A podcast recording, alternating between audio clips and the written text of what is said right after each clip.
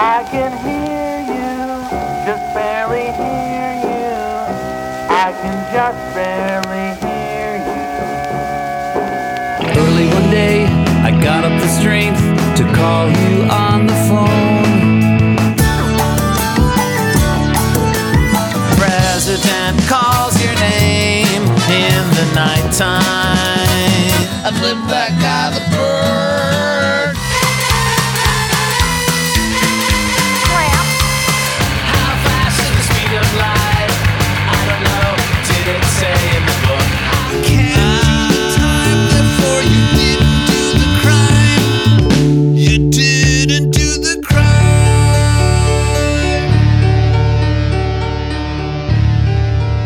Welcome to This Might Be a Podcast, the song by song podcast about the greatest band of all time, They Might Be Giants.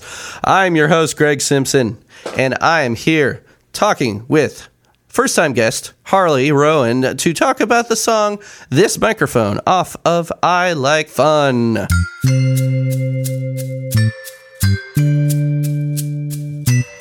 Selflessly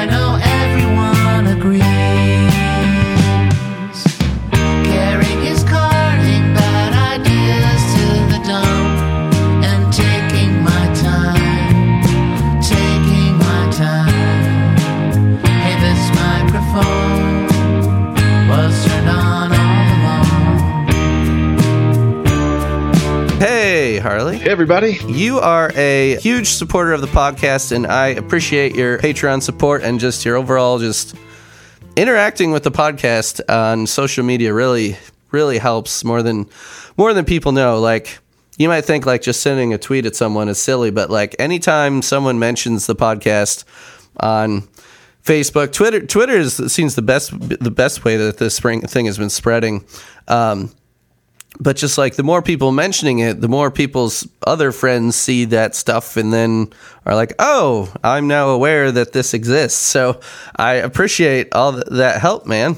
And I will definitely spread the good word. I love your podcast, and uh, it's just been the best thing for me in the past year. I've been listening to everything, so I'm really, really stoked to be on your podcast too. Hell yeah, I'm happy to have you. Um, yeah, it's it's funny the way I find guests these days. Like honestly, I've got more people. I've got people coming to me now, which is nice because, I mean, you've seen the spreadsheet, right? It is uh, full. I mean, it's not full, but like the classic era albums, especially like they're it's slim pickings. Like I have, like mo- unlike most podcasts, I have no problem finding guests, and at this point, I don't even need to search out people. But on occasion, I will um, tap somebody who I feel like is you know not you know anyone famous or anything, but is just like so uh, into it and, and and looks like they're willing to talk and have good conversations about the band. I'm like, yeah, I'll, I'll ask them. These days, most of my uh, emailing and messaging is going out to people's agents, and I won't reveal any of those on air, but just pushing for bigger and bigger guests Yes. Because it doesn't hurt to try. That so far, it's been just my, you know, throw shit at the wall and see what sticks. I'd be like, hey, I really like these people. I've heard that they like they might be giants, or they seem like they might like they might be giants. Let me just throw a tweet at them. Let me throw. And now I'm to the point where like getting past to the point where people will, where you kind of need to go through management a little bit. So, um, that that's mo- well, that's where most of my time. Um, besides recording and editing, most of my time is going towards finding out who people's management is and emailing their management. And hopefully, there will be some big guests coming down the pike this spring because I am throwing a wide net So we'll see.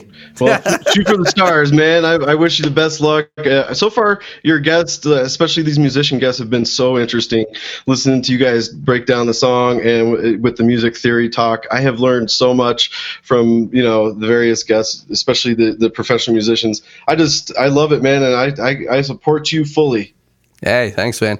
And you've got oh, I just noticed you're wearing the uh, the the full print uh, Pink Album T-shirt. Yeah, Absolutely, because I'm just seeing your shoulders up, but I saw I'm just seeing the uh, yeah. the yellow. What what does the little yellow sign say there? It's a little fuzzy on the on the video right now. Dreams realized. Yeah, just ahead. Dreams realized.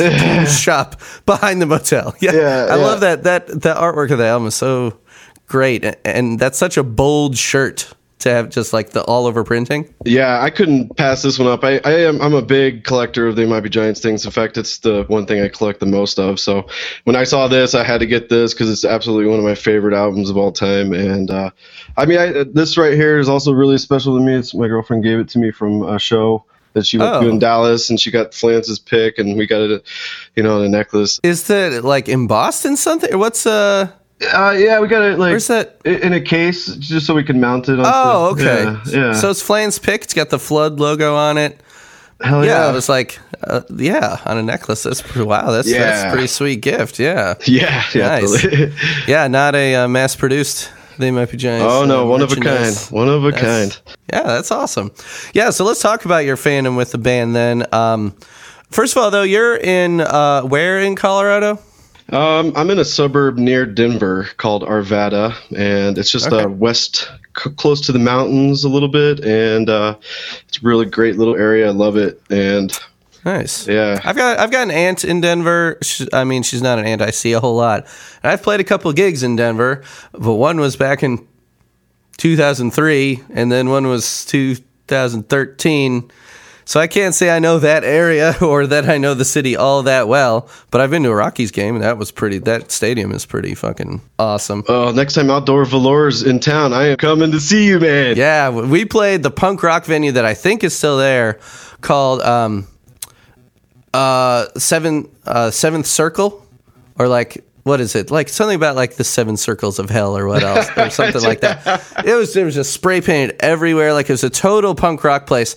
The crowd responded well to us, but we rolled up and we're like, oh, this is uh, even like intentionally dumpier than I Yeah, thought it would yeah. be. Awesome. But I will. I must also give a shout out to um, my old friend Brittany. Brittany Strummer. She worked for Punk News. She actually uh, passed away about nine months ago. Um, I think at this point that this is being released, but I met her for the one and only time I ever met her in person. I we had interacted interacted online quite a bit because she worked for Punk News for a long time, and I got to meet her at that show. And uh, she, yeah, at the age of twenty nine, I want to say, um, passed away. That was a big loss to our Yeah. website. She wasn't working for the site anymore, but she had a lot of friends there, and that was that was a big hit. She was also um, a huge supporter of the band Against Me. I'm not sure if you're familiar with Against Me, but she uh, that was. Um, she was real tight with them, so there were there were some pretty cool bands that were doing tributes to her and stuff after she passed. But Brittany Strummer, yeah, Yeah. uh, My condolences, man. Denver. Uh, I, I I believe she grew up there, but I'm not positive. But she was super cool. Um, but to take it back to a lighter note, yes. So uh, you seem like quite the mountain man. I'm, I was looking at your uh, your your photos on Facebook, and you got like snow in your beard in half of them. Yeah, yeah, yeah. I'm, I'm from Colorado, and I um I uh, grew up actually in Missouri, which I don't claim as Oh. as readily as you because the day I turned 18, I moved out to Boulder to pursue a dream, and Yeah, uh, I ended up nice. just staying here. I just love it. Yeah, I went to CSU, Colorado State University, for uh, a degree for parks and protected areas because I I want to save the world, and I thought I might be able to do that by becoming a park ranger or some kind of ecological warrior. Yeah. So, you know, I learned a little bit about, you know, parks and protected areas and I'm not working in that right now, but So what do you do? uh, right now I am a delivery driver for a wholesale florist. It keeps me busy and I get to drive and listen to your podcast like all day. ah, a lot of driving. Yep, Yeah, that's yeah. where I do all my podcast listening. yeah. Uh, yeah, I've got a healthy commute as well. Um, Yeah, I played a played a gig in Boulder once too. That was the same band that went to Denver with a different tour. We went out that way a couple times. That might have been 2001. I don't remember that. I think it was like a fucking pizza place or something. I remember our trom- I remember our trombonist Levix. He was he was like a total hippie. Boulder is like total oh, hippie Oh, yeah. town. Yeah, totally. And yeah, total you know tree huggers, and I I love that stuff. But he was like super super long hair. He was he was like not like the rest of us in the band, like these punk rock kids. He was our trombonist, uh, one of two trombonists. But I remember the stage was so small, he ended up climbing into like the nearest booth and was like playing, like standing on the booth, playing trombone out into the crowd. It was uh, Yeah. that was back in the day. You played wherever the hell you could, and um, we were uh, we you know we were of age and we played some bars, but we liked to play places that were all ages, especially at the time because we were just barely you know of age, so we liked people to be able to come out to the show. So. Plays playing pizza places and bowling alleys and shit like that. That's that's that's Yeah. where the mem- that's where the memories are made. It's not just another place with a stage. It's uh, a place with barely a stage. So your trombonist goes into the booth. Gotta do what you gotta do. Yeah, I, I don't regret any of those tours. They were super fun.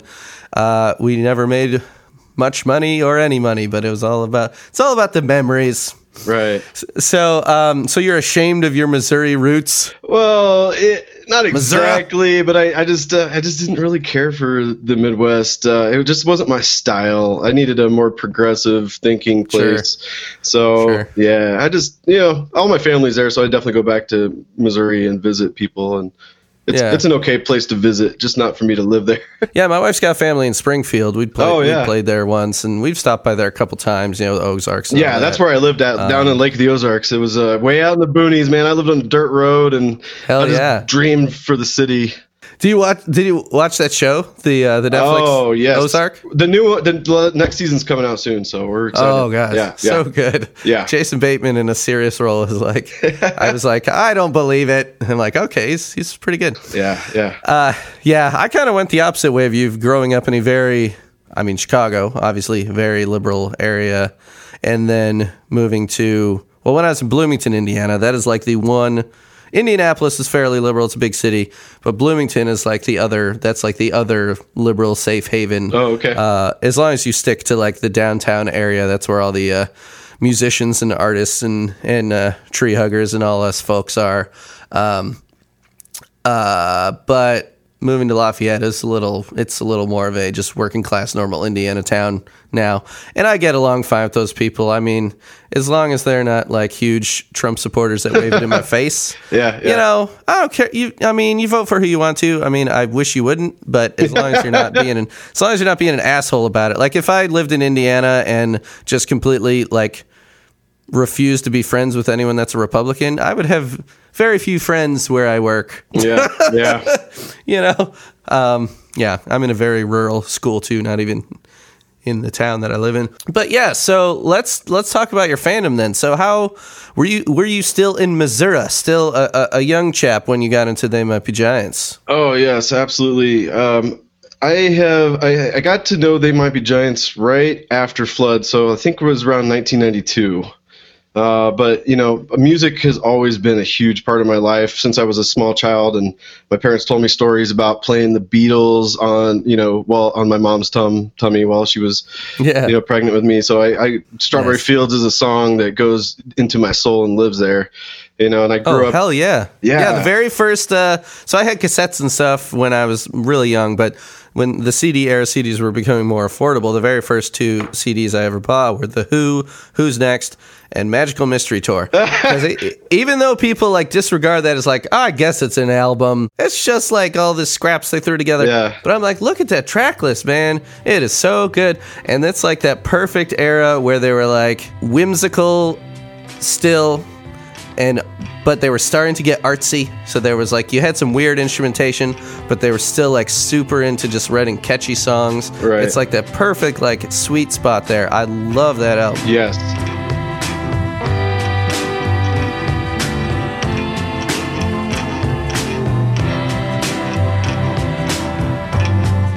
I actually own two copies of the original first pressing 45 of the double A side Penny Lane Strawberry Fields Forever because both of my parents owned it and both of them held on to it, and I now have both copies. Hell yes. Only one, I think my mom still had the sleeve. It had gotten wet at some point, so it's a little. Uh, it's it's not you know gonna go for a lot of money on eBay or something. Not that I would do that, but it still has the sleeve with the art. Um, it's just not mint condition, let's say that. But Yeah. uh, it is a sweet thing to have in my collection of 45s, of which I have quite a few. You can see them on the wall uh, going up the stairs. There. Oh, sweet. Oh wow, Yeah. whole bunch. And yeah. that's that's just a small fraction of them. I go to So cool. I get like estate sales and stuff like that, and just like load up on Motown singles and shit. Yeah, yeah, I love music too, man. It's just it is kind of one of the best things in my life. And uh, whenever I was a kid, I was listening to classic rock and oldies and a ton of Weird Al. You know, so Yeah. I, I, I developed a really eclectic taste from an early age. So when I heard They Might Be Giants for the first time, it was like a natural piece fitting into my puzzle, right? You know, and Yeah, uh, I just I think it, I think it took me a little while to embrace They Might Be Giants fully. But I knew that there was something to them the first time I heard them. So why why was that? What was the hang up at first? I mean, you were. I Uh, mean, you're you're talking like what, like uh, early high school or or middle school or early high school? Yeah, so I'm like, I think I'm about three years older than you. My brother is born in 81, and I'm three years older than him. So, Yeah, I mean, um, yeah, so like, I, I think in, in the early 90s, right after Nirvana dropped, you know, Smells Like Teen Spirit, like my Yeah. musical world opened up, and I I was embracing my headbanger uh, metal head. You know, I was growing out my hair, Sure. practicing my stare. I was, but I, I didn't want to fully embrace my geek, my full geekdom. You know, with They Might Be Giants because I was trying to be a metalhead. So yeah, okay. yeah, like, but but I do remember very specifically sitting there in as a like a 14 or 15 year old with the album and listening to this stuff, and it was just like, what is going on? And it opened up my whole world, and like I felt like this is one of the coolest things I've ever heard in my life. I, I'm picturing you like you're in you're in the car with your friends listening to like Soundgarden or something. Yeah, yeah. Or like Metallica, Black Album, and then like, but then you get back home and you're like, you got your headphones on, you're like secretly listening to Uh-huh. Apollo 18 or something. Like, Exactly. Don't tell anybody. Yeah, yeah, yeah. I wasn't I wasn't ready to be not cool. You know, I was hanging out with the cool kids. So, yeah. Well, and it's funny how we define cool when we're that young, and you know, teaching elementary school, like sixth graders, what sixth sixth graders think is cool is so bizarre. like the I don't, just like the criteria for what's cool when you're 12, 13, 14. It's just so weird. I I don't even. You know, every time you say it, you sound like an old man because you're like, oh, kids these days, I don't understand it. I try to understand it. As the music teacher, I want to at least know what's popular and not like I'm trying to be like the cool guy. Look, I'm into this this Well, yeah. this hip new artist. But like I like to have some sort of like basis to like understand you need to connect with those kids. yeah, and like try to understand why they like what they like, like, and even kind of like, um, because I do a lot of pop music history and talk about how what they're listening to might be influenced by something like the Beatles. I mean, pretty much anyone with a guitar that was, you know, that born after you know the Beatles were a thing is influenced by the Beatles. That's like almost a prerequisite, but um, kind of you know keep up with stuff enough to uh, be able to like I've, I've, I've, I feel like I'm kind of like an archaeologist in a way where it's like trying to dig, or, or what what would be the word? Anthropologist would be the, the right word. Right, right. Anthropologist, like an anthropologist, where I'm trying to like d- dig and like discover, like d- dissect like this music that these kids like, and figure out like why do they like this? What makes it tick? And then like introduce them like, oh, you like that? Well, you know, you like you like Western music. Have you heard Hank Williams? No. Well, let's rectify that Right. because Yeah. that need you know. Let's talk about Maybelle Carter, who invented what became like the modern style of guitar picking for country music. You got to know these things. If you think you're a country fan, I'm gonna school you. Absolutely. Um, I'm so happy that you're doing this too, and you're in this perfect medium to where you can influence kids' tastes. There are going to be so many kids that are going to come out for your classes knowing they might be giants and that they're going to be fans for life because of that. So you are just doing the good work right here, man. Doing the Lord's the, Doing Lord's, work. Yeah, yeah, yeah. There's a reason that four out of their five best-selling albums are kids' albums. Like it's Yeah. because they're really good. They are. and there's a reason they won a Grammy for it. I mean, there's a reason they do so well, you know, and, and make good cash off of like Disney stuff and you know Mickey Mouse Clubhouse and all these theme songs and all this. I mean, they're just good at writing songs in any genre that are gonna be catchy or interesting, and usually both. Um, so kids love it. I, you know, and the, the parents love it. The parents and the other teachers too. They're like, they like Yeah. the art teacher, the new art teacher this year. She's like, uh, she was starting to teach the the kids that were first graders last year, the second graders. She was starting to teach them about the color spectrum, and they're like, "We know all about Roy G. Biv." and she's she came to me. She's like, "Thanks for teaching them about that." Or I didn't even have to explain what that was. Yeah. R is for red, O is for orange, Y is for yellow, and G is for green. B is for blue, I for indigo, and B is for violet. And that spells Roy G. Biv. You're welcome. Man, it's great. Yeah. Yeah. So thanks. then, so back to your your your story. When did you finally like fully embrace publicly that you were a They Might Be Giants fan? Well, uh, I think you know I embraced it the first time I heard it. I just did it in in secret mostly. right. but, uh, that's what I'm saying. When did you come out of the They Might Be Giants closet? Oh gosh, probably right after Mink Car. Yeah, right, right around 2001. Okay, so it's a little while. Yeah, I, well, I just I realized that once I became older, I really don't care what people think about me anymore. So I Yeah. just uh, said I'm gonna love what I love, and yeah, everybody else can just screw off. So you don't need to care what what so and so just said about you, but Yeah. it, it does. You, I mean, you want acceptance when you're younger, um, and then you grow up and you're like, "Fuck it, I like what I like," and if if you don't like me because of that, then I'll go find some other friends. right, right. You know, I mean, but it's it's funny to think like you'd be like. Of your friends, like hearing that you like they might be giants, be like, "Did you know Harley's like they might be giants this whole time? What Yeah. a dork! I can't believe we hung out with that guy. I doubt yeah. that would be the case." well, that's all, it was also like when I was younger, I just didn't know how to I didn't know how to explain them. You know, like I, I was like, Yeah. I was like, I just I just don't know what they are or what they're singing about, but I was like, I just know I like it, and now I've you know for 30 years, more than 30 years, I've been a fan, and it's just it's just great. But uh, I mean, the first time I ever heard them, I was at a Renaissance festival. Have you ever been to one of those? yeah, really? At a Renaissance fair?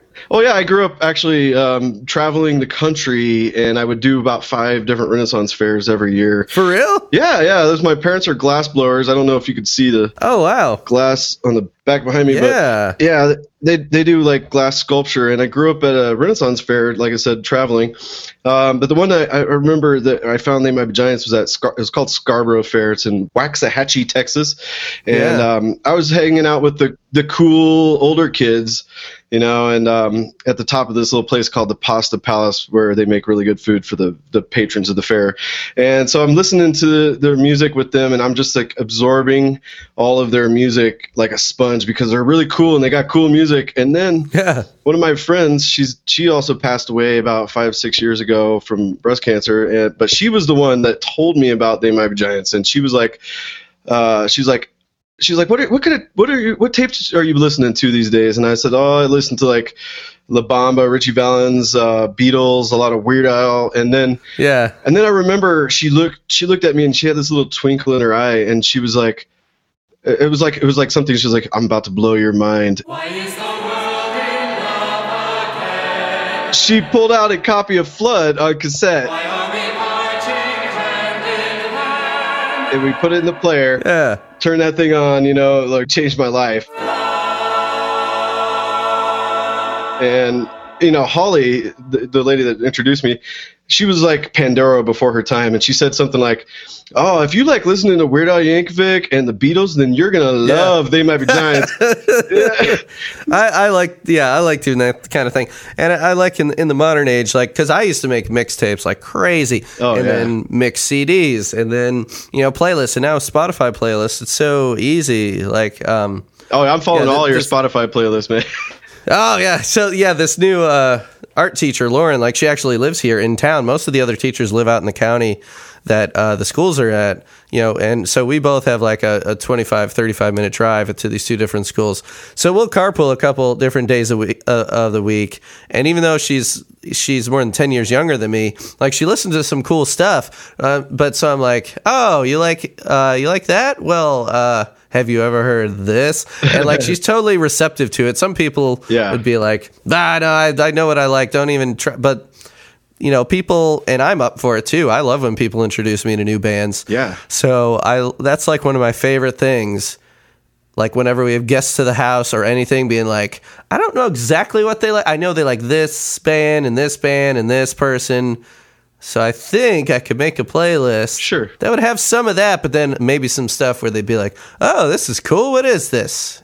Oh man, exactly. And and just listening to your guests so far, like um, I can't remember the girl that was talking about the Shins, but I was like, oh, the Shins. I heard of them, and I was like, I went and checked it out. Now they're one of my favorite bands, and I'm really obsessed with them. I play. Was that Carrie? I feel like yes, uh, Mrs. feel like Bluebeard Carrie on Mrs. Miss- Bluebeard, yeah. Miss Bluebeard, yeah. And she was talking about how much she loved the Shins, and I was like, I was like, I'm gonna go check those guys out. If, if they might be Giants fans like them, I'm, I'm, and then I was like, oh yeah, these guys are amazing. Yeah, it was it was a pretty it was a pretty ringing endorsement from her when I was like, "What do you like?" And she's like, "Classical." And then we're like talking about Bach or something.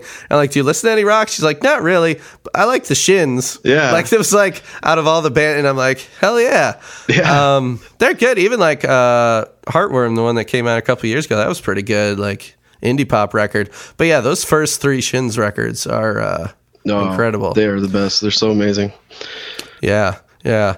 Um, so then, so jump into the modern era of uh, they might be giants. Um, I guess the only other th- the other thing I want to ask you is how many times you've seen them live. Have you seen them? Oh man, yeah. Oh, of course. I've seen them. I, I, I am just trying to figure that out, and I've, I've round thirteen to fourteen times.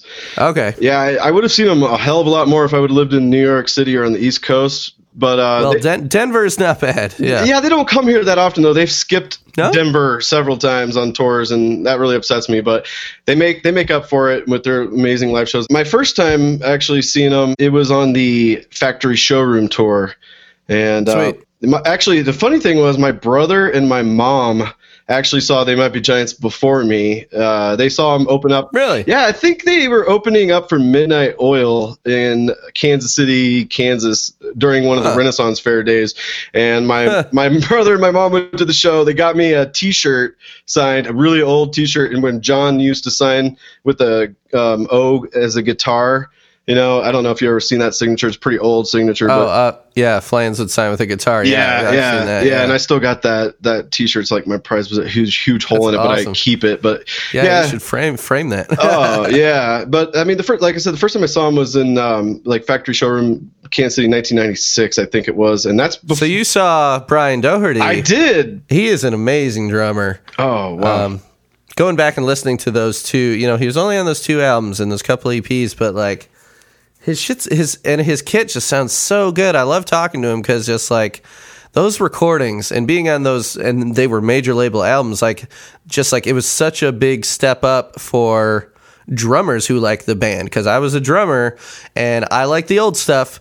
And I was like, I was okay with drum machines, but once they got a live drummer, and you know, and yeah, um, you know, Jonathan Feinberg was the first touring drummer, but then the first guy really on record was Brian, and I was just like, oh hell yeah, got a got a human on the drums now. yeah. I mean, I don't remember. I can't say I remember a whole lot about the other band members, but I, I know that Brian Doherty was there, and Graham Maby, and Eric Schlimmerhorn or Shimmerhorn or something like that. But Yeah, Sher- Schermerhorn. Yeah, but the, I think the cool thing about that show, I don't remember a lot about it because it was so long ago, but Cub, Yeah. that Vancouver band that they covered Yeah. New York City opened up for them.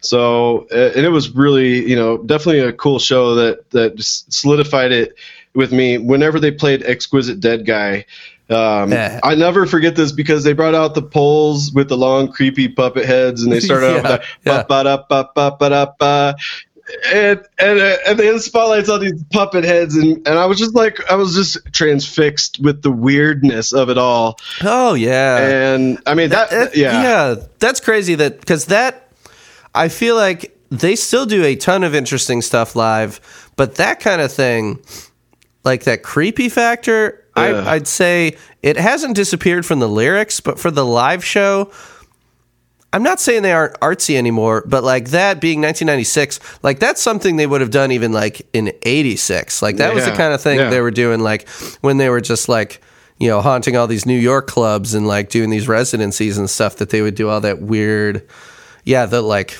homemade set pieces and stuff like that. So the fact that in 1996 on a major label, um, you know, it's almost surprising that like at that level, someone higher up wasn't like, stop doing that. That's like creeping people out. You're gonna lose fans. I don't know. Like I don't know how it works being on a major label, but or how much control they'd have over someone's live show. But uh, Oh, that, that is is a crazy. That's yeah. That's a crazy thing that they were still doing that in that era. Yeah, I just loved Yeah. it. I just loved the. It was just different than anybody else, and I knew right then. I was like, I'm a fan for life, you know. And uh, now I'm, they're my favorite band of all time, and I just never ever get tired of listening to them or talking about them. And I'm definitely semi obsessed. Anybody that knows, everybody that knows me. Yeah. Knows that if you start talking about They Might Be Giants with Harley, he's not going to stop, and Yeah. nobody cares anymore. You know, it's like it, it- it's just I I cannot get enough of what they're about, and um, you know I just I have to say that they feel like a band for the fans. You know, like they've Oh, yeah. always been there for for us, and uh, there's so many things that like like when I first became a fan of the Might Giants, and I was realizing I really wanted to delve deeper into them. They, at the time, it was before the internet was really taking off. It was just beginning, but they were still doing a um, a bi-yearly paper newsletter. You know, and I have like one or two copies of that left, but uh, they had a section where you could like write in and ask They Might Be Giants a question. So at my Yeah. 16 year old self, after I saw them on tour and I was listening to um, you know that album a lot and spiraling shape was one of my favorite songs off of that so i wrote them a you know uh, i asked them a question about the interpretation of that and of course i got back the the general response no i don't think it's about that or you know we, we don't really know what it's about but you can interpret how you want you know like But you got a response. yeah, I, oh yeah, they Yeah. they've always responded to me. That's one thing. Like I said, Flans is always present, and he Yeah. he is. You got the ask on Tumblr, which is amazing. Anytime anybody has a question, they could just go to Tumblr and ask them a question about technical stuff, or um, Yeah. you know, I mean, I, I just feel like they're just amazing. The way that they are out there for us, you know, and uh, Yeah, yeah. They they they definitely make the music for themselves. Like the the music, the songs are for themselves. I don't think they ever, unless they're pitching a song to a TV show or something like that. Obviously, you're gonna go like in the direction that the director is looking for. But like as far as their album tracks, I I think they just and this is why they have so many songs is because they're just constantly like trying to push themselves to new areas and you know constantly thinking of lyrical ideas and i think they're they're writing the songs for themselves and thankfully they're awesome. But like as far as being there for the fans that's like it takes it to a whole other level because Yeah, yeah. you know you, you'll see prolific artists who are kind of like recluses and stuff like that which like you know there's like an air of mystery or whatever or an artist that barely makes any music and it's only like once a decade like they'll come up and be like oh my god there's a new album. I don't know anything about this person. It's so cool that they're so mysterious but they might be giants are on the other end of it just constantly putting out music. Yeah, constantly these days constantly putting out videos encouraging fans to bootleg recordings. Like they're they're just totally like yeah you know guys have fun with it. Like you know they know they're not going to ever be on a major label again and i don't think they'd care to be. Um, but they've got this fan base that grows through generations and while it's not the biggest fan base in the world it is a fan base that really really loves them and they really try to to, to show their appreciation it seems Yeah, they might have Giants fans are so great and creative and interesting that I mean it's just it's just so fun to just get on the internet every day and see what some meme somebody made or what joke Yeah, or whatever. yeah. It's great. I mean it, they're the one of the, the best things in life for me, so I'm I'm just happy to be part of their music and I feel like I'm very lucky to have them as my favorite band. You know, not not just because they're amazing musicians, but be, also because they got so many songs and like you've mentioned many times in your podcast, there's so many songs that you could find a new song it, every time you look almost like I, I was just looking the other day and I found Savoy Truffle by the Beatles on a George Harrison tribute album, and I was just like, "What? I've never heard this Yeah. before." And it- Yeah. I was like, "God, I love this band." Cool cherry cream, a nice apple tart. Feel your taste all the time we're apart. Coconut fudge really blows down those blues.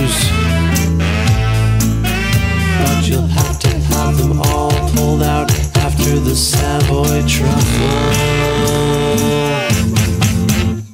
I know. I'll have people like, what you know, signing up for an episode. I'll be like, "Here's the link to the spreadsheet." And they'll be like, "Where's this song?" And I sometimes I'll, I'll be like, "Oh yeah, I've heard that, but completely forgot about it." Or it'll be something where it's like some some really really mega fan who will be like, "Wait, you don't have this like out of print EP on there or whatever?" You know, like, and there I'm starting to buy get all the physicals of stuff that I didn't get in the '90s and early aughts, like the EPs and the the non like LP stuff. Um, but then there will be people that are even like, "Well, this song never made it past Dial a Song, but I want to talk about." You know, like I had someone sign up for No Answer, which I kept finding covers of when I was doing the Answer episode. I kept finding a song called No Answer, and I'm like, "What the hell is this?" It it was only on Dial Song, and uh, but people have latched onto it. I'm really surprised that the band has never been like, "Well, okay, I guess people like it. Let's do a real version." Um, it's probably too far past that point. you know, this is like. God, I'd have to look up the year, but it's crazy. People Yeah. will be like, "Yeah, I want to sign up for this song. It's not in your spreadsheet." Another one. Damn, how did it? Yeah, I'm like, add another one to it. I'm like, I know it's great. it's it's nuts. It's great. So then, yeah. So then, when I Like Fun came out, you know, we're talking. So the album just turned uh, two years old. It was released on January 19th in 2018. It was the first of three albums uh, that came out in 2018. Uh, so, what did you think of the album as a whole when it when it first dropped? What were your feelings about it? Uh, it took me like two or three listens to really, really kind of bite into it. But I love, I like fun. It is, it is definitely up there in my top five favorite albums, maybe even top three. I mean, I listen to it regularly. Uh, yeah? I listen to it regularly since it's come out. I mean, Spotify. I love that rap thing at the end of the year, but they show you your favorite band and your favorite album, your favorite Yeah. songs, and it was like all they might be giants and this microphone came up on there. You know it was my favorite song. But um, i mean i like fun is a solid album. In fact i think it's one of the best albums they have put out in a long time. Like like really seriously it's i think it's one of their best albums since easily since Mink Car. And i just Well, I'm glad you're a Mink Car fan, but eh, what would you say if, uh, well, if you were going to rank your albums, or at least not necessarily in order, what are your top five They Might Be Giants albums then? If if this is one of them, what are the other four? um, probably either long tall weekend or they got lost no i'm just kidding i'm just kidding not, not really gonna go super obscure. Yeah, no. Um, actually, my favorite album for sure is Lincoln. I love Lincoln. I, I it's the air I breathe. So, Yeah, um, hell yeah. Lincoln is definitely my favorite, and John Henry sometimes can be my favorite, but. Um, Apollo 18 is, is a family favorite. I re- listen to that with my family all the time, and my dad loves that album. So um, Apollo 18 is definitely up there. So I'd say like probably Lincoln, Apollo 18, and I Like Fun are my three favorite albums right now. Wow. Yeah. Yeah, But, but Miss T, I mean, it's hard picking. There's all so good. I cannot say which is my favorite, you know. Yeah, it, it, it's tough. Once once I get past like my top five, it's harder to sort them out because there are so many good ones. Like, yeah, I mean, how lucky are we that they've never released a stinker of an album? Yeah. that like they've they've built this nice little area for themselves where they started out so eclectic that they didn't like typecast themselves because you'll see a lot of bands that will get um, I don't know why this first came to mind, but are you familiar with Bon Iver? Yes. I like him. So so he blows up with this folky album. Yeah. And there's this whole story about how he his band broke up and he broke up with his girlfriend. He goes out to this cabin in Wisconsin, writes this, you know, folky Heart- heartstrings heartbreak, yeah, album. And then the next one, he's like, "Hey, I use synthesizers now." And then the next one, he's like, "Hey, I use like all vocoder now and all like fucking robotic vocals and stuff." Yeah. And I've found something to like about all his albums, but it's like you really alienate some of your fans when you're like, "Hey, I sound like this." Just kidding, I sound like this now. And I'm all for like growth uh, uh, for artists, and they might be giants have grown plenty along the way too. But they kind of set a template that's like a very um, loose template in that. Well, the template's basically like we're gonna do whatever. Yeah. And, you know, if you like it, you know, we're going to, here's a country pastiche. Here's one that's like kind of a hip hop song. It's called, it's called Spines. Here's one that's like a, a dance club song. Here's one that's, you know, totally atonal and detuned, you know, I know. There's, microtones and stuff. And just like they've, they've never, you expect the unexpected, basically, if I'm going to throw a cliche out there. well, yeah. So- I, I just hope they don't go the way of Bon Iver with the auto tune everything. You know, go. Well, but what's cool is that like they'll do stuff like like I love uh the bastard wants to hit me. There's auto tune Yeah, all yeah, over that. that's right. But that was like that was like Linnell being like, "Hey, so this is a new thing that like people are doing. Mm-hmm. Let's fuck around with it." You know, they're not gonna they're not gonna put out an album that's all one genre. That's just not what they do. So you're kind of avoiding that pitfall of being like, "Hey, we're gonna do our country western album now." Like you know, like Elvis, like Elvis Costello or something, and is another great example who has been successful with that model, where he's like, "Hey, I'm a pub rocker now. Hey, I'm a new wave guy. Oh, I'm gonna do a country record. Oh, I'm gonna do like a bunch of old crooner classics." Like he'll he tries out all these different things, and he's usually pretty successful with it. So he's like on the one end of like what artists can do over a long period, while they might be giants are like, "We're gonna do all of those things." On every album, yeah, they, they, reinvent the wheel every single album, and that's what that's why they're so amazing because I never get bored of them. Like I got bored in Missouri because it was all flat all the time, but when I came out to Colorado, the mountains are they're they're always different. There's this, you know, but I just I, I I have to say they're they're my favorite band, and they have so many amazing tech uh, qualities that keep me baited for more. I, I just Yeah. cannot wait for more, and I just I'm always checking my emails for more. They might be giants or whatever. You know, they're so prolific. It's just it is absolutely amazing to it's pretty unbelievable. experience. They might be giants. You know, but um, So let's let's start talking about this microphone then. I think it's about that time. all right.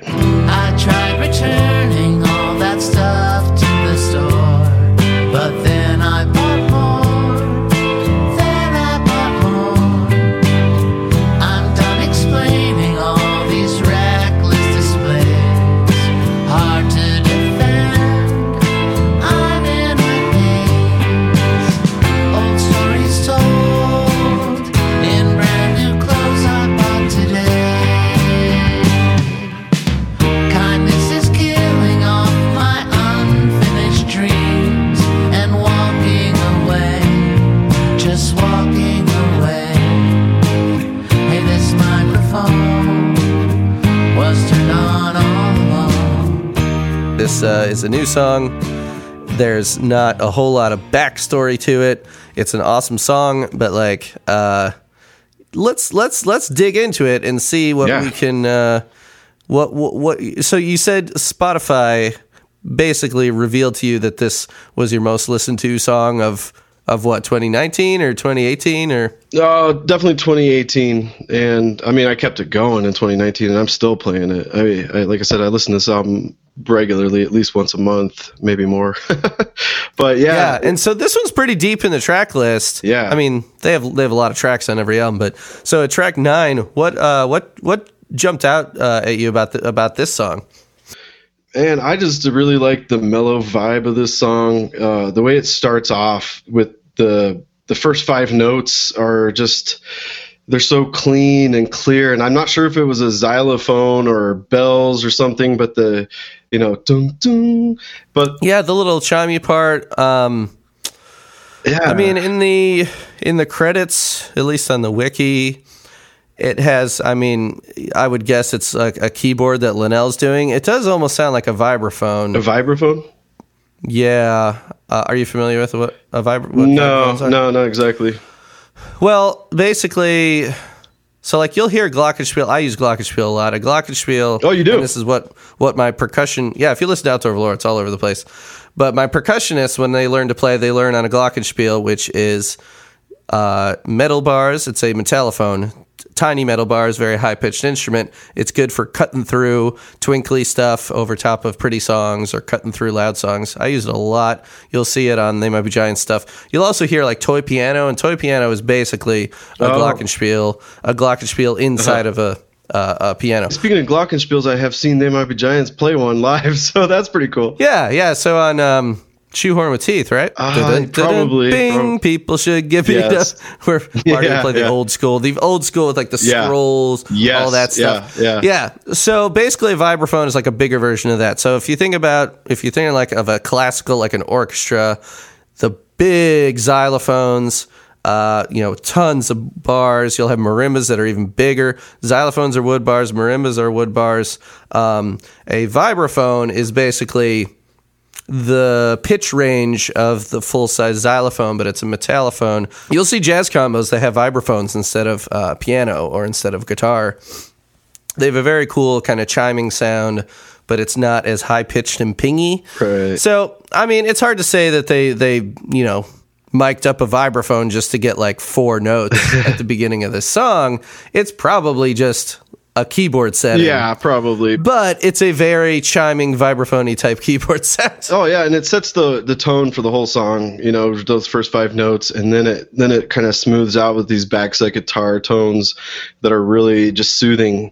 You know, and like as soon as I hear those, the, the very first thirty seconds, it, it, the scene in my mind, I love. Uh, they map Giants. Like when I hear They map Giants, I really see my own mental video of what's what the feelings invoke. Like like I said, this song in particular creates a scene of a a guy walking around with like this big white wool sweater, walking down a dirt road, and you know he's thinking about life, and he's just he's in New England, right? He's just walking down some country road in New England, and somewhere and like that's why I love this song because it starts off like that and I'm instantly transported to this place. So then, what did you think of the video then, which is not that? Oh, the video is really weird and cool, but it doesn't really it doesn't touch the feelings or tones for me. It's just kind of too many bugs, right? It's kind of creepy with the caterpillars. It is creepy and a lot of sawing. Yeah. uh, this guy gets sawed. The well, I must the the character. So the credits for that video: character design and direction, Joyce Hesselberth and David Plunkert. Spur design, and then the animation is Joyce Hesselberth and Brianna Gooch. It's very cool. It's very cool style. yeah, like yeah, I love the it's style. I I mean I think it's essentially um I mean it looks like it's it's stop motion animation in a way in that it's like it's cut out silhouettes almost like what South Park was like when it first started. Yeah, exactly. Where it's you know it's cut out Two-dimensional, people, yeah. shapes, and you know done you know and then animated through thousands of photos, and it's a very cool. Um, yeah, it's a very cool video, but it, it makes it a lot darker of a tone. yeah, well, you know, so for you, it's not that dark of a song. Oh no, I mean it is in a way. It is definitely, and I I just love the dark songs, obviously, because I'm so attracted to the Be Giants. But um, Yeah. I mean, okay, so like I, I it's soothing, but it's also dark and um, dissonant. You know, like I, I think that I love the bass, the way the bass riff, uh, bass riff is just kind of it walks up and down, it climbs up and down, and um, Flan- Yeah. Flans when he sings, he's just so sweet. You know, like the that falsetto. I love when he sings in, in the falsetto. Like uh, like when I saw him on the Factory Showroom tour and they played "How Can I Sing Like a Girl," one of my favorite songs live. So Yeah. uh, the way Flans is uh, brings out the vocals in this track are amazing. But I think. I'm, I'm, I think the thing I like most musically about this song is the way it starts off with this kind of uh, dissonance that they create with these minor and flat notes, uh, and it really makes me feel like I'm there, feeling these feelings of introspection and you know pondering your life. You know, thinking like, am I good enough, and have I lived up to my yeah, my expectations and everyone else's expectations. So like it creates this dissonance, and then you know like a minute into the song, there's this guitar solo Miller does. I, Yeah. I, I, it gives me goosebumps every single time I listen to that.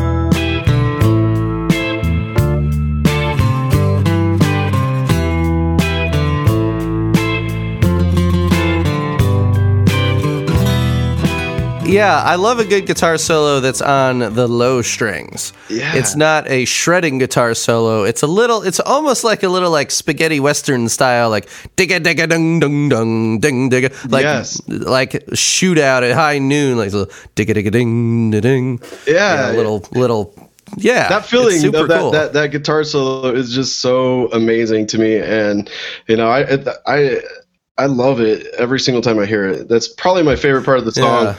but I, I just really like the way it kind of starts off kind of minor and flat and then by the i think the second verse or the second chorus uh it, it, the the I, I- forget the um the musical theory words but you you, you create dissonance well, and then you go want- to yeah. yeah, can you explain that? Um.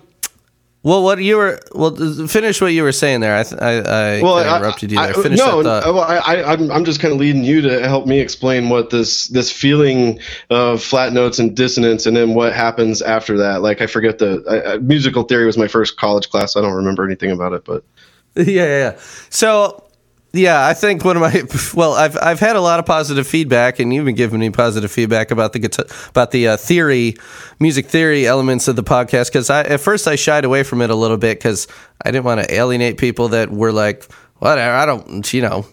I don't need to know about all that. Like, who cares? I just like the song. But I've gotten enough positive feedback where, like, this is one of my favorite things now to go on the wiki or other guitar sites and, like, look at the chord progression. And not that I like disproving what some other person has submitted to the wiki, but like if I see a problem with it, I like to kind of like crack the case. And so, yeah, like the Um, F, like F Dorian. yeah, Yeah, right? yeah. Well, okay, so this song, according to the wiki, it's it's C major. It really is not at all.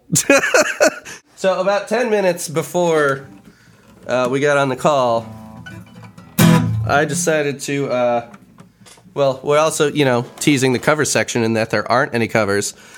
So I was like, well, let me see uh, what it's like to play this song. And so then you're forced to really look at the chord progressions. And to say the song is in C major, but to never have it solidly land on a C ever means that it's not uh, in C major. I, I, I don't know if you're on the wiki right now, if you look at the Yeah, go check the it out. chord progression.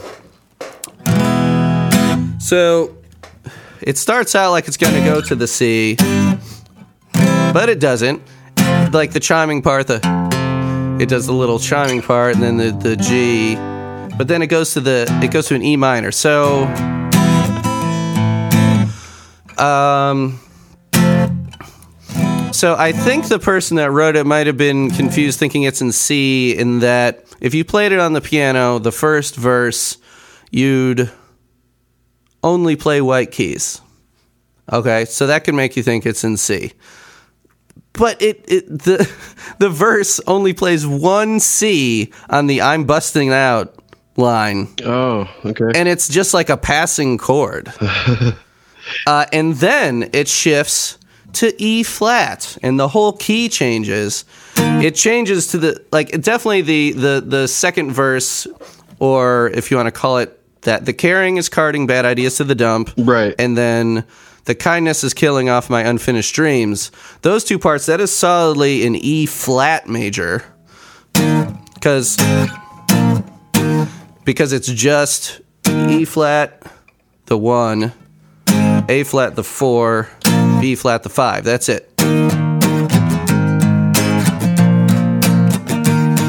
And walking away, just walking away. So that very solidly is an E flat major okay. but it goes back and forth. It goes from, and it's what makes it this song so hard to sing is that it shifts a half step, and so like the and, and from a, like a kind of minor to like a major feel, I guess. It starts out with an E minor and an A minor, but then the second part starts out with an E flat major and an A flat major. So it's Yeah. taking it down a step and from minor to major. It's a very interesting chord progression because I remember like when I'd listen to it, I'd be like, "There's something really interesting to the song." I can't figure out because I could tell there was some sort of like change happening And I don't have perfect pitch, but I could tell there was some sort of change happening. I figured there was a key change of some sort, but I didn't realize it was just a half step because that's a very odd change to make. Like one of the most popular changes, they call it the, the, the gear shift change, where you essentially just like slam into another key, is to take take it up a step. Like that's that's the big trick, and I've used it a couple of times for like the last chorus of the song. Bump it up a step to make it seem more epic. Just bump the key up yeah. from you know from like D to E or whatever. and I've done that, but this bumps it down Okay. a half step. Um, so like it, it totally changes the feel, and then back up a half step, and then back down a half step. So the the first verse, chilly and dry, New England style. I think it's in G personally. Well, no, it's got that. What the hell is it? Flans? What is it?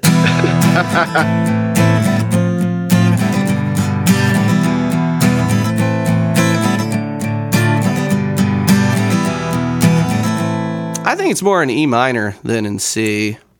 I think it's in E minor, but then it gradually starts to shift when it gets to the I'm busting out. Yes. And then you get you get an E major.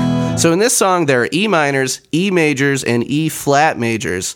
I would never think to like have all three of those chords in the same song. It doesn't seem right. You'd be like those belong in different songs. but it just works. Like- but it just works. Yeah. Something about it. it is just it's smooth.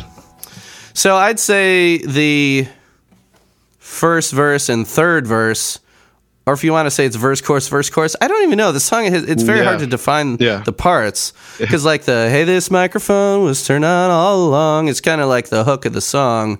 So I guess if you call that the chorus, I guess you could say the verses are in E minor, the choruses are in E flat major. Um, there definitely is some toying around and some shifting between those keys. But um, we can continue talking about the song, but should I just go ahead and play the whole fucking thing? Hell yeah. I like doing these live on air. Dude, I love it too, So, man.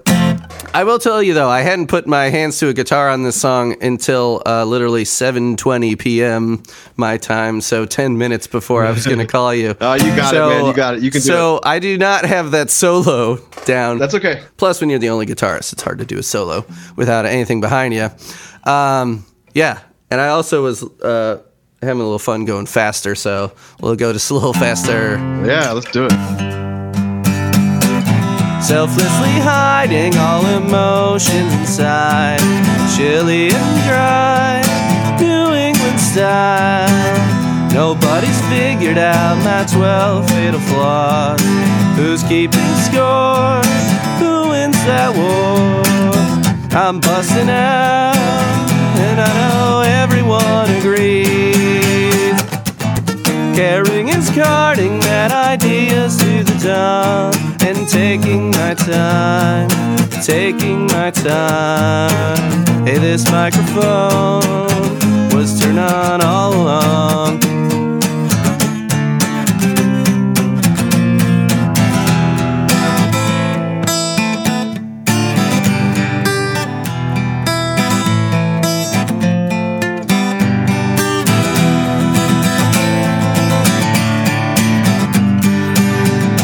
I tried returning all that stuff to the store.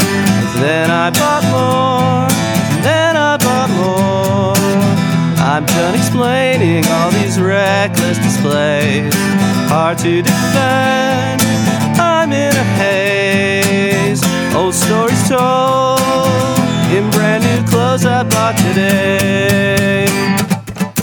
Kill- uh, kindness is killing off my unfinished dreams and walking away, just walking away. Hey, this microphone was turned on all along.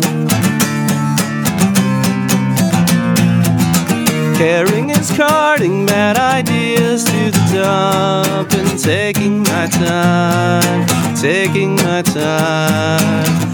Hey, this microphone was turned on all along.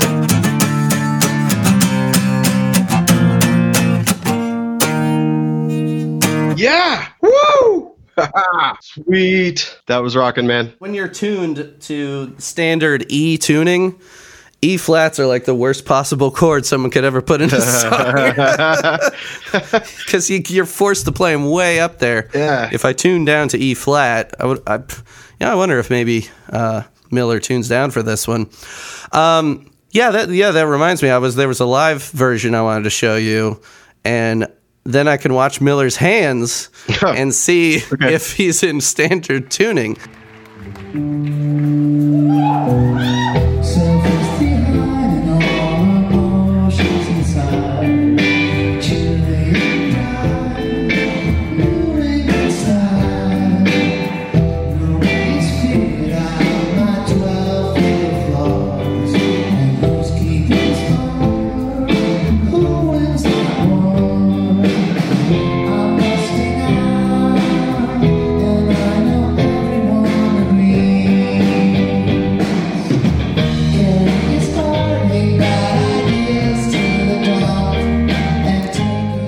Like off camera half the time.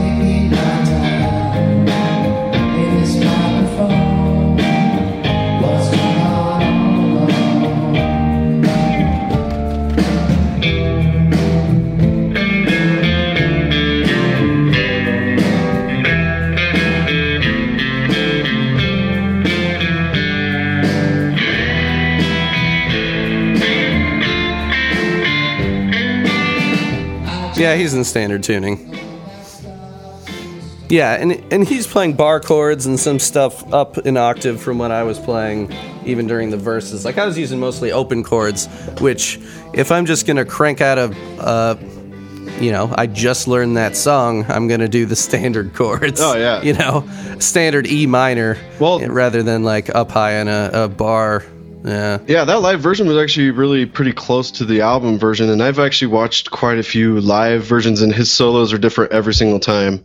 But so yeah, that was a really good, really good quality sounding too. So Yeah, Really yeah, that's that. what's what's you know, it, it it looks nice and despite this person being right up to the stage, it actually sounds pretty good. Usually those sound the worst. Uh-huh. Like like uh, Peter Gritch will tell you he um, records his audio and from the balcony. Right, and uh, it always sounds great. That's where you're going to get the best mix from the PA. You know, the sound guy is mixing it to come out of these speakers that are way up or way to the sides. So if you get way close to the stage, you're going to hear the guitar amps. You're going to hear the actual drums. You're not going to hear what's mic'd and mixed. yeah, and usually it's Like, just it's- very it's- distorted when it's that close too. I noticed. Yeah, yeah. Or like, I couldn't hear Flansburgh's guitar. Well, that's maybe because his amp's on the other side of the stage and it's got a mic on it, but you're standing too close, so you're not hearing what the sound guy is, is mixing. Like, I love getting up close at shows, and, and depending on what the band is, sometimes just getting the sheer volume of the shit is part of the fun. But if you want to really get good audio for a podcast off of someone's cell phone video, chances are I'm looking for one that's like far away. Like I'll even like scroll YouTube and be like, nope, too close, Yeah. too close. I won't. I won't even listen to it. I'll, I'll find someone who is like back. and be like, that's the one. Well, Yeah, so Rowan Killjoy, this uh, this guy that posted this video, uh, really good video, and I also like it. His last name is Rowan, or his first name is, might be Rowan. That's my last name, so Yeah, that's cool. I know. I clicked over to it. I'm like, wait. This isn't you. This isn't you under some like secret name. no, it's Wisconsin. no, I go to their shows, but I don't bring out my phone. I'm too enthralled to to waste any time recording anything. I'm there singing the whole time, so yeah, it's all about just watching the show for me.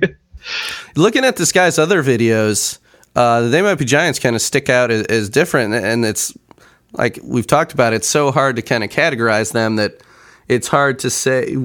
Oh, you like they might be giants? Well, you must like this other band.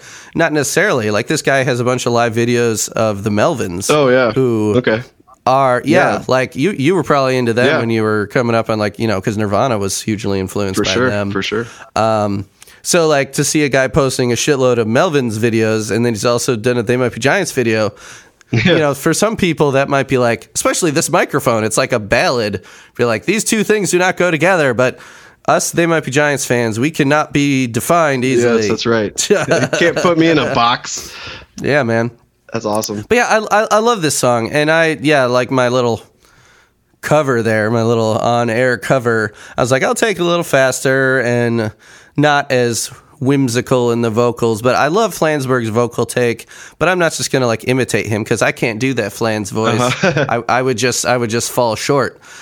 But I do love that vocal tone, and it seems like one he's kind of uh, grown fond of lately. Because a song like well, Dana Williamson was on the Ampersand episode about a year ago, and Ampersand off My Murdered Remains is kind of in the same vein as this song. Yeah. Like those two could could fit could pair together real nicely. Oh yeah, Um, absolutely.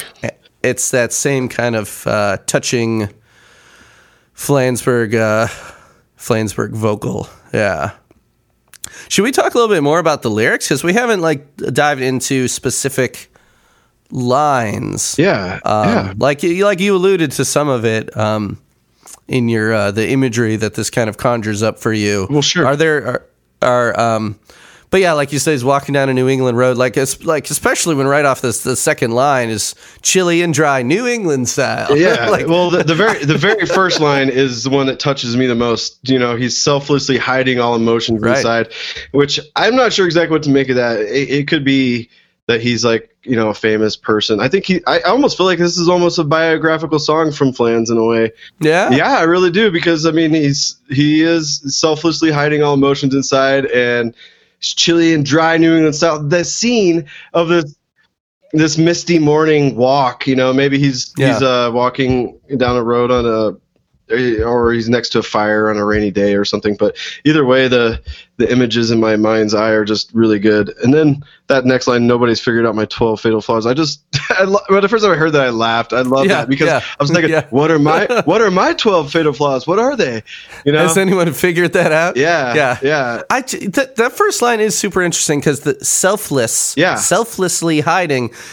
It's like this. The the narrator is saying like he's got some shit really wrong with him. Yeah. but he's not going to unleash it on you. He's going to keep it bu- nice and bottled up inside. Exactly. Just like the opposite of what his therapist would tell him. Yeah, yeah, yeah, like I'm doing you all a favor, not uh, subjecting you to my shit. yeah. I, I I love that. I feel like I identify with that in a way because I mean, as as a guy, we're taught to kind of keep our emotions inside or whatever, as, as unhealthy as it is. But uh, I mean, I just. I, I totally feel this song and it feels like me in a way too because you know he's he's a little sad maybe a little depressed maybe a little Yeah. introspective but yet he keeps a cool persona on the outside and he's busting out and everyone agrees you know like he's he's just accepting his life and he's not giving in Yeah. to regret he's gonna lay all his cards out on the table you know and Yeah. So, yeah, would you say this is about? I mean, is it about a guy who? I mean, the song doesn't really come across as like because it says I, "I'm busting out" as kind of a uh, a strong line to sing in that whimsical tone, but like it almost makes it seem like, oh, I am going to reveal my fatal flaws. But then he talks about carting his bad ideas to the dump. So this guy clearly doesn't think very highly of himself, at least as far as I can tell, which is a very common theme in Yeah. both Linnell and Flansburgh songs. S- narrators that are extremely depressed or think very uh, lowly of themselves. And he's saying, again, it's like the selflessly, I'm hiding all these emotions so you don't have to be subjected to my emotions. And he's saying, caring is carting all my bad ideas to the dump. Like I don't have any good ideas. I'm just Yeah. gonna I'm just gonna throw them away. Um, and then the the hey, this microphone was turned on all along. I don't know, like people were overhearing him or people are figuring him out. I'm I'm, I'm not exactly sure what to make of that line. But maybe it is like there are people that do care about him. There are people that do know his 12 fatal flaws, in fact. Um, and uh, he does he is more worthwhile than he he thinks. You know, people have been listening to him and Yeah. uh, caring caring about him. That that would be my hopeful takeaway from a song that can seem pretty depressing. Yeah, I mean the the lyrics are speaking of looking inside yourself and kind of analyzing what you are all about and what people think about you maybe. But um I mean that carrying is carting about it, about it is the dump. I I love that line in particular. It's one of the best things ever. Uh, I feel like I also feel like I've been there myself. You know, like what, when I was 18 years old and I moved to Colorado, I had a dream of becoming a soundboard engineer. You know, and then I got caught up in life and work and making friends, and then I just like that that idea went to the dump, you know, because I'm doing adult stuff and I forgot about my Yeah. teen dreams, you know, and so that song, th- th- these lines all speak right to me, you know, and like this is my anthem in a way. And yeah, it, it is tough. Yeah, like it's it's you know, you, you always want to have aspirations and stuff, but there are those youthful dreams that are hard to attain. And you know, if you're lucky, you've got parents that push you towards you know what you want to do, and you may or may not achieve that. But the again, just another line about this guy like not thinking very highly of himself or his dreams. Kindness is killing off my unfinished dreams. Yes. So it's just like I'm not going to bog you guys down with like my aspirations. I'm going to be kind. Yeah. By just killing that off, just forget about that shit. I'm walking away. Yeah. Um, taking all my bad ideas to the dump. Um, and then this microphone was turned on all along. It's kind of the twist at the end where I feel like maybe maybe he is talking to a therapist that's figuring out his his flaws and is going to help him with this stuff. Yeah, Um, yeah, who knows? Maybe this is a whole confessional thing, and he's telling a therapist for the first time about how his whole life he's been hiding his emotions and uh, forgetting his his you know lifelong dreams and goals and stuff. I don't I, I don't know. It's I know that's a hard one. I, don't- I don't really know what to make of that line either. I, I feel like maybe I'm going the back. titular line. This microphone is like that's the that's the, the Yeah. twist. That's like hard to figure out. Well, I mean, microphones are usually for people that are displaying themselves. So, like, I, I go back to is he a famous person, or is he, or maybe he's paranoid about something? Because, like, you know, when I was, Uh huh. I was thinking about this too. It could be this microphone, like a secret microphone, has been turned on all along, and it's listening to him. You know, like that. That, Yeah. that could. That's the more literal way. But I feel like it's just more of like it's a mysterious. Uh, uh, I don't know. It just, their imagination can go wild with possibilities. What what is this microphone? What's lis- what is what is he saying? Um, and then Right. and then that last line, I try or you know, getting towards the end where I tried returning that stuff to the store, but then I bought more. I don't really have any idea, but I I, I feel like he was trying to change his twelve fatal flaws, you know, maybe, Uh-huh. and then he realized that uh, he realized that there's really nothing you could do. You could you can go buy new clothes, but you still st- st- tell the same old stories. You're still the same Yeah. person inside, and uh, I think I think I like that because I feel like at the very end he's just he's accepting it. He's accepting that he is who he is, and that's it. You know.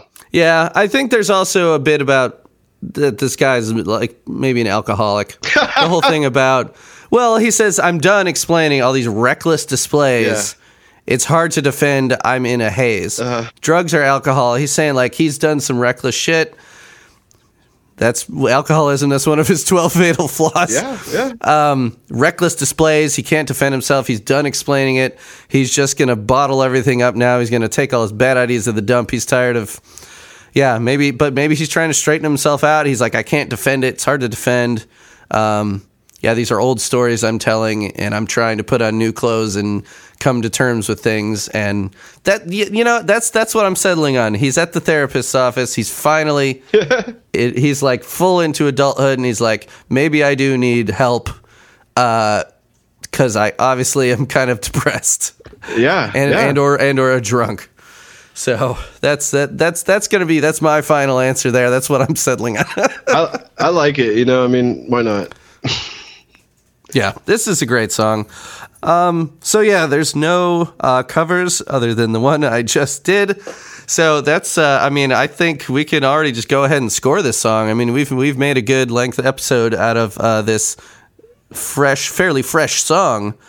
Uh, if you're gonna score this microphone, track nine on uh, one of their most recent albums, how would you rank it against all the other stuff? It's hard to rank these newer ones. Yeah, it's hard to rank. How would you score it? Well, my favorite song of They Might Be Giants is "She's an Angel." It is the song that I insist they play at my funeral. So I'm gonna rank yeah. it against "She Might." Uh, She's an Angel. So, uh, I mean, it, it's it's almost perfect. I love everything about it. The only thing I would uh, like. I would have liked it better if it would have just been a little bit longer. I know they might be giants are short, sweet ditties, but this song is so good it could have gone for one more minute, in my opinion, or at least Yeah. That's why I repeat it every single time I play it. I put it on repeat. and I Yeah. just like I have to listen to it twice at least. So um, I love it, and it's my favorite song off the new album. And I would rank this at a nine point three three three repeating because Wow. it's it's almost perfect, but you know there's a slight bit of room for improvement. So I would say nine point three Sure. out of everything. It goes on my every playlist I'm gonna make from now on. Kind of, so that's yeah. It's it's a great song, and and just like every They Might Be Giants song that I cover, it, it makes me appreciate it more. And yeah, for a song that is uh, only two and a half minutes long, it changes keys, changes back, and then changes keys again. Um, in a way that like when I like I said when I first heard it, I'm like something's going on here. Like you know my my musical brain was like something changed there. I couldn't like be like, "Yep, that's it." But like when I looked at it on and and put it on the guitar, I was like, "Oh, okay, Yeah. that's interesting." And like like the fact I said that it has an E minor.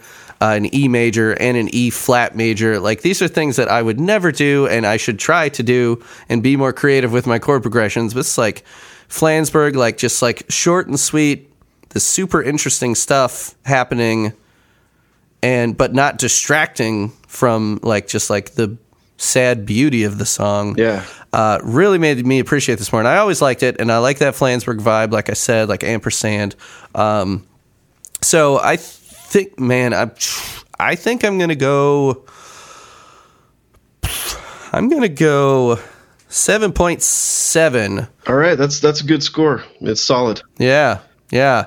You've listened to all the episodes. I don't throw out the tens willy nilly. Yeah. um, It is a great one though, man. I'm glad you picked it. I like the the deep cuts, and it, it's a new song, and it looks like it's only been played 37 times. But I mean, I guess for being only two years old, um, yeah. I, I don't. I'm but not. sadly, sadly, I would say that maybe this one doesn't become like a standard that lasts through the years for the live set. I You don't if think? If I were just to, Uh, it's one that I feel like it's not anthemic. I mean, maybe it's one that'll come back in like the Quiet Storm, Uh-huh. like a couple years down the line. yeah.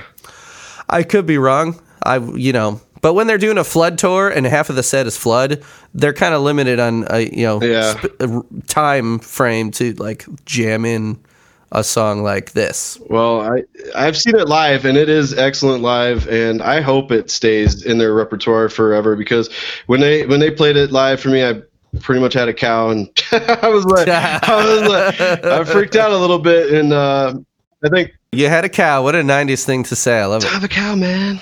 But yeah, Yeah. so yeah, it was it was a good time. Uh, I love this song, and I I thank you so much, Greg, for having me on your your podcast to talk about this the best greatest band of all time.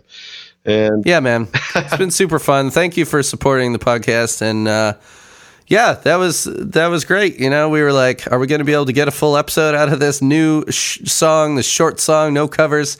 And I, I think we did all right. awesome, man. we pulled it off. Yeah. Now it's great talking to new people. I love having on returning guests and getting to know people better. But the first time guests, there's that, you know, it's that jump into the unknown Yeah. talking to someone new. And talking to someone on Twitter is not the same as talking to someone on the phone um, or in person. So it is fun and, and good to good to meet you as far as you know in the in the virtual digital age Yeah, man. this is much feels more real than than you know just tweeting at each other Well, next So, time you come to um, Colorado, I will come and see your band play. And yeah, for sure, for sure. Yeah, it, it's harder to do the far tours now with the baby. Yeah. and it was easier when we were a duo. now we're we're in our John Henry period, That's and we got more people, Yeah. more people to cart around. Yeah. but uh, so who knows? Maybe, uh, yeah, I will definitely hit you up. Or if I'm out there for any other reason, like it being beautiful out there, maybe. Yeah, it is. So, and let's go yeah, skiing or yeah, something, or hiking. Anything. yeah, you know, I did do I did do a fair amount of skiing. I mean, in Chicago, there's plenty of snow, Oh, yeah? but usually you're like a man-made mountain or something, Uh-huh, you know. yeah. So it's not quite the same. Yeah. And I was a skateboarder, but I tried snowboarding once and was so frustrated by it because the balancing Like the distribution of weight is completely different. Yeah. Um, and I just ended up on my ass constantly, and I was like, "Fuck this," because I it was hurts. like, it hurts. a pretty good. I was a pretty good skater, and the fact like I was expecting like, oh, I'm just gonna pick it up immediately, and I was a high schooler, so I was like, Superman. fuck this shit. Yeah. Like the fact that I wasn't able to just like tear ass down the mountain immediately, I was like, screw this. I think I went and was like, I'll I'll ski again. You know, I did fine on skiing. This Might Be a Podcast is uh, produced, hosted, everything by me. Thanks to punknews.org and Adam White for uh, taking care of all the technical stuff. Go listen to all the Punk News podcasts. And, um, you know, there's only like 600 episodes there. So, you know, you'll fly through them. It's fine. so, you can hit me up at uh, uh, this might be a pod at gmail at this might be a pod on twitter. We're on facebook we're on instagram. Uh, this might be a podcast.com is the official site which i forget to update all the time. We got the bandcamp uh, all kinds of stuff. Uh, disclaimer we are not officially affiliated with they might be giants in any way. If you couldn't tell by my level of professionalism uh, so thanks for listening everybody Thanks again, Harley, and uh, I will talk to you again later. Thanks, Greg. Have a good day.